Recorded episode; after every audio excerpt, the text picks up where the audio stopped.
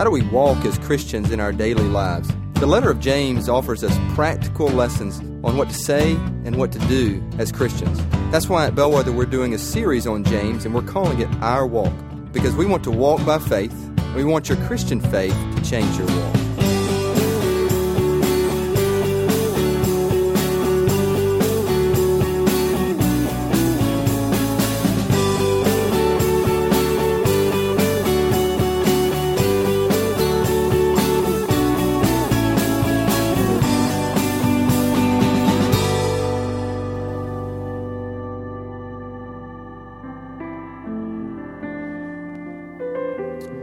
Pray together. Heavenly Father, we can walk by faith as we know you have been so faithful to us. I pray you would open the eyes of our heart to see all that you have given us uh, in this life with friends and family, with church family, with purpose, with power in your Holy Spirit, with the people of your church with the Savior in Jesus.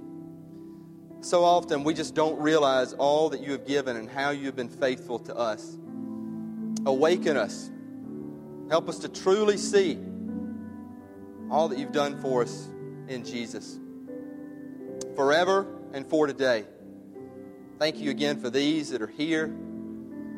I pray that they would be awakened more this morning of the mercies that you give us. We love you, Jesus. It is in your name we pray. Amen. Thank you. You can have a seat. If you would take your Bible and turn to James, James chapter 4. If you're using our Bibles here at the church, and you're welcome to, or you're welcome to take one home, we give away Bibles here at Bellwether. It's on page uh, 1012 and 1013.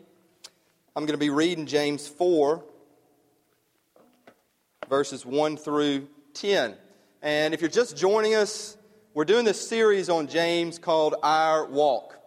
Because James is uh, arguably the most practical book uh, or letter in the Bible. And it tells us literally how to do this thing called our Christian faith, how to, how to walk this walk.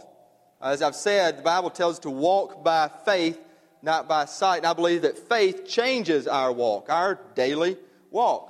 Over the last couple weeks, we've talked about walking in trials, walking in temptation, serving, the tongue. We talked last week about walking in wisdom. And today, we're generally going to be talking about walking in humility, uh, something that we all need to hear. Uh, however, we're really talking about a life change. And you're going to see this, I hope you see it, in the progression of this passage that I'm going to read. James 4. Start with verse 1, going to go through verse 10. James 4. What causes quarrels and what causes fights among you? Is it not this, that your passions are at war within you? You desire and do not have, so you murder. You covet and cannot obtain, so you fight and quarrel. You do not have because you do not ask. You ask and do not receive because you ask wrongly, to spend it on your passions. You adulterous people, do you not know that friendship with the world is enmity with God? Therefore, whoever wishes to be a friend of the world makes himself an enemy of God. Or do you suppose it is to no purpose that Scripture says, He yearns jealousy over the Spirit that He has made to dwell in us? But He gives more grace. Therefore, it says, God opposes the proud, but gives grace to the humble. Submit yourselves, therefore, to God. Resist the devil, and he will flee from you. Draw near to God, and he will draw near to you. Cleanse your hands, you sinners, and purify your hearts, you double minded. Be wretched and mourn and weep. Let your laughter be turned to mourning and your joy to gloom. Humble yourselves before the Lord, and he will exalt you. Uh, now, to be honest, this is really a pretty challenging passage. It says some tough stuff uh, that we will get into. But when we're talking about our walk in this series, we're really meaning how to walk with God being the center of your life. And so often, and I'll use myself here so you don't have to feel bad, but so often as Christians, and James is talking to Christians, uh, we walk with God on the sidelines or on the edges or at the margins, and we do our thing and we say, hey, I got God because that's my fire insurance, but it's really like my life, and I want to live my life, and, and God, I, I need your help every so now and then. Maybe when I face illness or death or bankruptcy or, or you know, some of that bad stuff. But really, we are in the center of our life. And this passage, what it actually is showing, and we're going to go through it again verse by verse, is the progression of a man of the world, and I'm going to use man here, okay, a man of the world moving to a man for Christ. Man of the world to man for Christ. I say man because, well, I mean, it's kind of general humanity, but I do want to focus on the men here. We talk about men being the spiritual leaders uh, of our family, and you know, my wife reminds me personally, so again, don't feel too bad here. You know, if I focused as much attention uh, on leading my family spiritually as I did, well, let's see, leading my job, as in church, or as much attention as I focused on sports, you sports fanatics out there, or uh, hunting, uh, you hunting fanatics out there, you know, that would change our family dynamic more and more, right, sweetie? Yep, she's big smile there. And so I don't know if some of y'all are tracking with me, men, but you know, there is competition and drive in our work. Uh, and there's love and passion for sport and sportsman-like stuff. And if we use that same passion as spiritual leader for our families, or maybe just our like spiritual life in Christ, it would change our lives. Just saying. Okay? So we're going to talk about men, but generally talking everybody, people, you know, humanity. But this is showing a man of the world moving to become a man for Christ.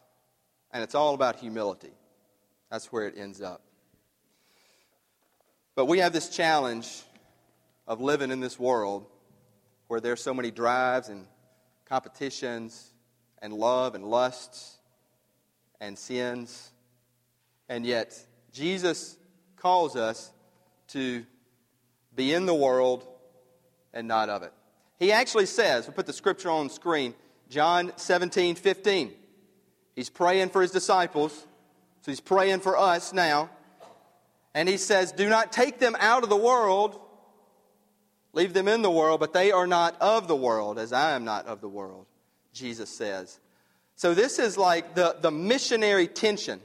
Because if you're a Christian, we believe you're a missionary. That doesn't mean you have to go off to far flung places. If you're a Christian, you're a missionary. And the missionary tension is how do we live in this world and not be fully of this world. James has some advice for us. Let's look. Again, we're going to go through these 10 verses, starting verse 1 again. What causes quarrels and what causes fights amongst you? Is it not this, that your passions are at war with you? You desire and do not have, so you murder. You covet and cannot obtain, so you fight and quarrel. Let's stop there. You know, every fight, whether it's personal or relational or global amongst countries, it boils down to we want our own way. We want our own deal. And James spells it out right here. Why do you quarrel and fight amongst you? You don't get what you want. And we want what we want. You know, I, uh, I one time heard a, an interview with a famous journalist. I'm not going to name his name. Y'all would probably, or some of y'all would know him. And he said this about presidents, presidents of the United States. And it was a very interesting comment. He said, Presidents have to have a certain level of sophistication to get what they want. It's like to get what they want out of Congress, to get their vision across. And, you know, I've thought about that, like sophistication meaning like, you know, you get what you want, but you don't seem too ego driven. And you have to be, and some of you know what I'm talking about here, you have to kind of be cultivated and sophisticated to get your angle and get your desire in, yet not seeming too prideful. It's like this, and this has happened to some of y'all. Here's how y'all relate. It's like having the dagger stuck in your back, and the person that you know did it comes out and their hands look totally clean. Anybody ever had that happen to them? I see a few folks nod, maybe a few amens. But that is this, this way, and certain people have it and do it. Maybe our world calls it sophistication to get what you want in spite of other people. And James, you're talking about this. We, oh, and by the way, it happens to a lot of youth too, those youth that are out there, the daggers in the back. James saying, You quarrel and fight, you desire, do not have, so you murder. Now, these were people even killing each other. You covet and cannot obtain, so you fight and quarrel. Uh, a guy named G.K. Chesterton, you've heard me say this quote before. He said it early in the 20th century. He was a, a writer and preacher in London, and a newspaper there asked, you know, what do you think is the problem of the world? And he said it very clearly and plainly. The problem with the world is me. Can you say that? Can you say in an argument or conflict, I mean, really, and really mean it, you know, I was wrong. And I, I was wrong. It's hard to say. It takes humility. Can we see inside ourselves the problem with the world is us and wanting our own way? Uh, there's a book that uh, I want to start reading, and you're going to love the title. It's called, uh, this may sound familiar Mistakes Were Made, but Not by Me. Sound familiar? Everybody ever say that? Instead of saying, I was wrong, I'm sorry. See, a man of the world, this is where it starts. The man of the world knows how to get what they want. They're not going to say, I'm sorry. And if they do say they, they're sorry, it's usually for some type of manipulation to get what he or she wants. And here's where we start the man of the world. Man for Christ realizes the problem with the world is me, is us, is the pride, wanting our own way. Man for Christ will willingly and openly say and mean it, I'm sorry. I was wrong here. A man for Christ, you know, calls God into relational conflict. Anybody out there in relational conflict? You don't have to raise your hand. It might be between another church member. By the way, James is talking to the church here. So this was conflict going on in the church. Man or woman for Christ says, God, I invite you into this relational conflict, and I want you to be the judge and not my DA. Tracking with me? I want you to see this. Speak to me. Have you invited God into the conflict in your lives? Have you invited God into conflict in personal relationships? Men and women for Christ do. Move on. Uh, finish verse 2, get into verse 3. You do not have because you do not ask.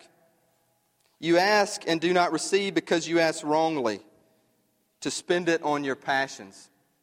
James here is talking very clearly about prayer. A man of the world, men and women of the world, they just simply don't pray. But here's, here's what they think. I mean, why pray when you got the resources and the Rolodex at your disposal? I mean, why pray? That's not going to get anything done. Money and leverage. And again, Rolodex and who you know. That's what get things done. Yeah, we might pray when, you know, life slips out of our hands and we can't control things like cancer or death but the other stuff, the little stuff, why pray? Uh, Brother Joe back there, Joe, you didn't know I was going to highlight you. We were praying before the service. He's like, man, pray for my van. And I was like, man, God bless you. God love you. He's got problems with his van. That may just answer your prayer right now. I spoke it out. Anybody mechanics here? But he's like, man, pray for my van. Do you pray? Men and women of the world, first off, they don't pray. And secondly, if they do, as this verse says, it's for our own wills and desires It's to get what we want. Men and women for Christ, not only do we pray, but we pray humbly. And we pray, Father, Savior, line up my, my desires and interests with yours. A man and a woman for Christ, God is not a means to an end. I always like to say this. If heaven was, you know, your, your perfect house, mansion, whatever, I mean, perfect house, in the perfect setting, maybe it's mountain, maybe it's uh, sea, although there's no sea in heaven, but, you know, just spectacular vista, and you know, heaven is where your sports team wins the national championship every year. And so, you know, it's just overabundance of victory. And you get to do all the fun stuff, whether it is hunting or skiing. Sorry, I'm talking, you know, dude stuff here. You women got, got other things that you like. But, you know, heaven is like all your joys, all your teams win, everything right, and God is not there. Are you good? Is that heaven for you? Like, I got that. And maybe that's what's driving you in your Christian life. A Christian man and woman prays, Hey, God, line up my will and desires with yours. Help me see, as we've sang about, open the eyes of my heart. Show me your faithfulness. And it changes our desires and our will. Again, a man for, Christ, man for the world moving to a man for Christ. In verse 4, this is when the rubber hits the road. This is what we call the, the conviction moment. And honestly, use some pretty tough language. Look at it. You adulterous people. Aren't you glad you came to church today? Adulterers, all of us. You adulterous people. James isn't kidding here. Do you not know that friendship with the world is enmity with God? Now, why would, first off, James use like sexual language here? Because he's talking about, he's saying, you have cheated on your true love. He's saying for those of us, let me include myself here again, who half the time we're in bed with God and half the time we're in bed with the world, at best, often it's like a quarter of the time or 10%. He's saying, you're cheating on God. And God's seeing it, and God doesn't want that. And he's saying, again, going to worldliness, man of the world to man for Christ, as plain, and I said James was practical, and as real, I said James was literal. Friendship with the world is enmity with God. He's saying you can't, you can't roll like this. Half here and half there at best. You, you can't. Now, some of you again are saying, why, why use this, this language? Again, it's partly because God loves us so much. And we see this in verse 5 and this is a verse I actually love. It says, Do you suppose it is to no purpose that Scripture says he yearns jealously over the Spirit that he has made to dwell in us? You know, like, what does that mean? And it's showing the spiritual passion God has for his people, the love he has for you, how he wants all of you, not part of you, all of your life, everything. You know, can we say, and he wants us to say this God, man, here's my life. I mean, just transparency. Here, here's where I live. Here's my finances. Here's my plans. Take it. He wants that. And He wants us to be His totally and completely. Now, now some of you here are, and I, man, I hope you're out there. Maybe you're an agnostic or even atheist. You're like, oh, that's, that's so like below God, you know? I mean, why would God need to be jealous? Or why would God have to like talk in language of love and stuff like that. You know, man, here's the deal. I mean, it shows who God is as a relational, loving, passionate God who came to us in Jesus Christ, who is here with us now as Holy Spirit. He's not just like up, you know, highfalutin in the clouds. Uh, he, he's not just a presence. He's a person in Jesus who has a passion for people who wants us to be not just a, a vague relationship, but a passionate relationship with Him, where we'll give our life to Him and give it all. Like, man, here it is on the table. That's the God of the Bible. That's the God who is desiring this real, real, again, practical, literal relationship with each and every one of us. And when we stray, as we do, as I do, he doesn't like it. He doesn't like it. And that's what James is telling us. It's like, come back to your true love. Come back to the one who, who will never forsake you. Come back and stay. Some of you probably have, have kind of gone astray, maybe big time. Come back. Come back. Now, if we ended there, you know, it could kind of be sort of bad news. You know, we're adulterers, but, you know, God loves us. Here's the thing about Scripture God never asks of something that he doesn't give us the answer. Uh, there, there are no like cliffhangers in Scripture in the Bible. There are no like leave you hanging moments. Okay? So James begins to give an answer. And again, we see the trajectory, the progression, if you're staying with me. A man or woman of the world move into a man and woman for Christ. What do we do? James spells it out. Verse 6. But he gives more grace. Therefore, it says, God opposes the proud, but gives grace to the humble. Let me focus on this grace real quick.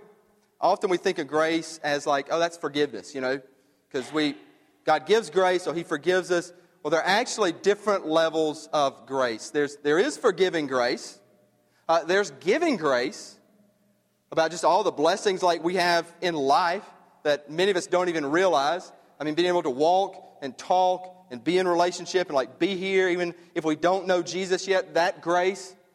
There's also empowering grace.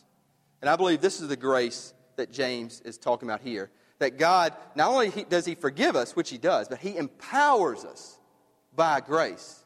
He gives you the power to do this, to do this walk.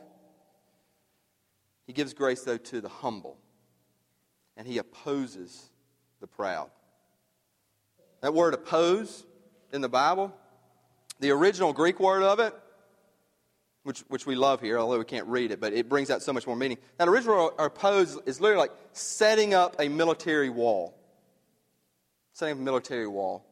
Teaching Jack uh, this, uh, this year, the Great Wall of China, which I, I'm learning a lot too about Great Wall of China. But you know, thousands of miles long, so high, and it's opposing these barbarians that are trying to get into the country. And so, God here, for those of us who are proud, He is building up this wall, and He's like, man, I want nothing of that. He opposes the proud, yet gives empowering grace to the humble. To the humble. Like He will empower us to be humble. You're like, how do I be humble? It starts with God. Look into Him. Verse 7, it says, Submit yourselves to God, resist the devil, and he will flee from you. How do you be humble? Submit to God. How do you be a man for Christ, a woman for Christ? Submit to God. Same thing that I said earlier. Hey, here's my life. Here it is. Do what you want. Resist the devil. Now, often many of us will say, man, yeah, resist the devil. I mean, you know, Satan, not that good. Satanic stuff, you know, upside down stars, uh, negatory, not going there. Many of us, though, we embrace the devil. I mean, I don't embrace that kind of stuff. We embrace greed. We embrace lust. We embrace pride. We embrace our egos. We don't resist it. And what we don't realize is, again, Scripture's clear, calls the devil the deceiver. So the devil's saying, hey, that pride's okay. Man, it's all about you and your ego. Yeah, go to that bar, you know, have a few drinks. It ain't going to end up anywhere bad. Yeah, get more money. Yeah, subtly manipulate that person. Embrace it. Be clear. The Bible's clear. It's a road that leads to hell. And it's hell on earth. It's not just eternity, okay? Resist it. And James is, again, he's clear resist it, resist this stuff. Submit to God. Draw near to God, and he will draw near to you. Verse 8. This is for men and women of the world, and men and women for Christ too. Always draw near to God. And if we go and seek, Scripture says, we will find. He will draw near to us. Maybe not in the way we planned or even wished. He will, he will be there. You cry out, He will answer. You're on the altar pleading, He will answer. He is there. Verse 9, and this is uh, actually part of verse 8 too, and verse 9. I want to focus on this as we, as we about to finish and close out here. It says, Cleanse your hands, you sinners. Purify your hearts, you double minded. Be wretched and mourn and weep. Let your laughter be turned to mourning and your joy to gloom.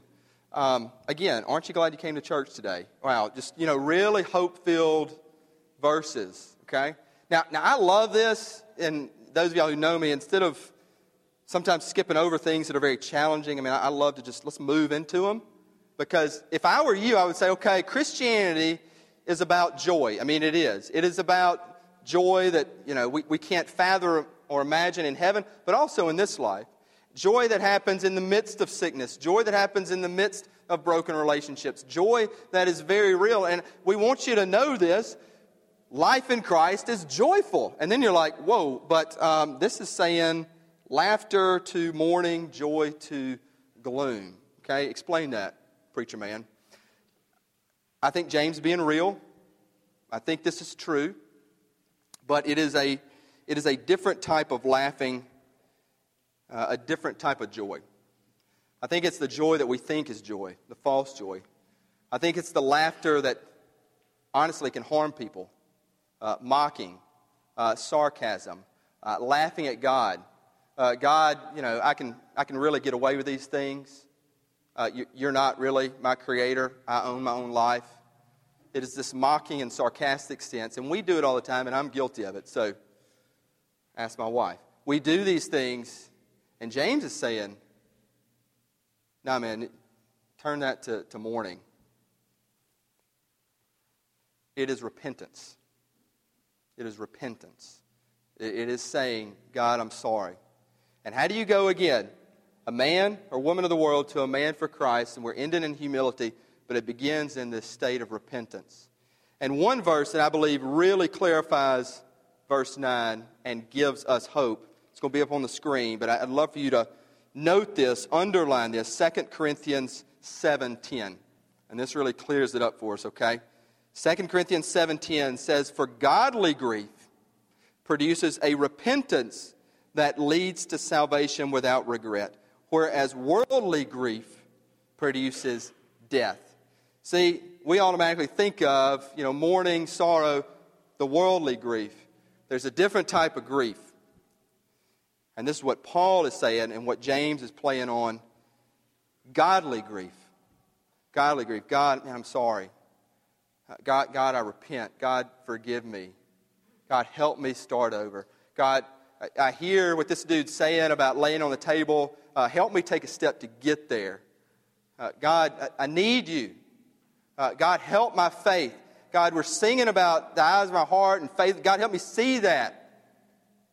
And look at this verse says. I love this verse. Godly grief produces a repentance that leads to salvation, which is good news, like saving, saving grace, joy, and without regret. And this is key for so many y'all, so many y'all, because you get to the point of, hey man, I, I got the salvation, I get the grace, but I still have all these regrets. I, I, I got all these regrets of, you know, pick the poison greed, pride, lust, whatever it is you're struggling. I got this regret. This verse can clear it up, can clear up your life. Godly grief produces a repentance that leads to salvation without regret. It's done. It, it's, it's a past life. You can move forward. You can move forward in your life. You can move forward in your marriage. You can move forward in your family. You can move forward as a church. You can move forward as a people. But again, goes back to this progression. Man of the world, woman of the world. Moving, you have to have that moment of conviction. You have to see God as a God who desires you, who will not give up to you. And then you have to move to, hey, I will submit. Hey, I will repent. Hey, these things I thought I, that were funny were actually harmful. Uh, these things that I thought actually brought me joy brings destruction. And God, I need you and want you. And then he says, last verse, humble yourselves before the Lord, and he will exalt you. So, you know, so many of us spend our lives trying to exalt ourselves, and the key is right here. Humble yourselves before the Lord, and He'll exalt. And He can do so much more than we could ever dream or imagine or do in our own lives. I just say three quick things, and we'll close, okay? First thing is, aren't some of y'all like tired? Of the rat race. And I know you are because you've told me some of you. I mean, just like keeping up and keeping up and keeping up. Jesus says, Come to you all, all who are weary, I will give you rest. I mean, don't you think it's time to to get to that point of conviction. I mean, really time and say, man, you know, God has not been the center of my life. He, you know, I've kind of had him on the edge or on the periphery, on the margins, and call him when I want. I mean, aren't you tired of the rat race? And what about the freedom? And I promise you, the joy it would bring, say, God, I'm going to give it to you. Just give it all to you. I don't know where it'll lead. It, it may, may lead to a new job. It may need, lead to a new country. It may lead to new relationships. It probably will lead to new relationships. But God, I'm giving it to you. I'm giving it to you. Aren't you tired of the rat race? Last thing I'd say your greatest joys and your greatest adventures lie behind your greatest fear. Let me say that again. Your greatest joys and your greatest adventure lie behind your greatest fear because your greatest fear is giving your life away because we want to cling to it. It's, it's mine, it's ours. Then you're going to miss out on the greatest joy and adventure of your life, giving away to Jesus and seeing what he has to offer for your life, for your marriages, for your families, for this church. Listen to James. He's our teacher today. See the progression. Walk in it as men and women of the world. And I used to really admire that phrase, want to be a man of the world, to a man and woman for Christ. And it begins with humility that God gives, and He'll exalt you. Let's pray together. Dear Lord, help us to walk in this way. Not for us, not to be like cultivated, sophisticated, worldly people with the things and the relationships. Help us to see with the eyes of our heart and see what you're saying to us in Scripture. That this truly is, is joy. And it does begin with humility and it does begin with repentance. But there's no regrets. And there is exaltation of our lives when we humble ourselves. And that's because you sent your son who humbled himself just by coming to be with us on earth and then dying. And you exalted him. And when we believe in him and trust in him, you will exalt us. May that happen today uh, for people here. In Jesus' name, amen.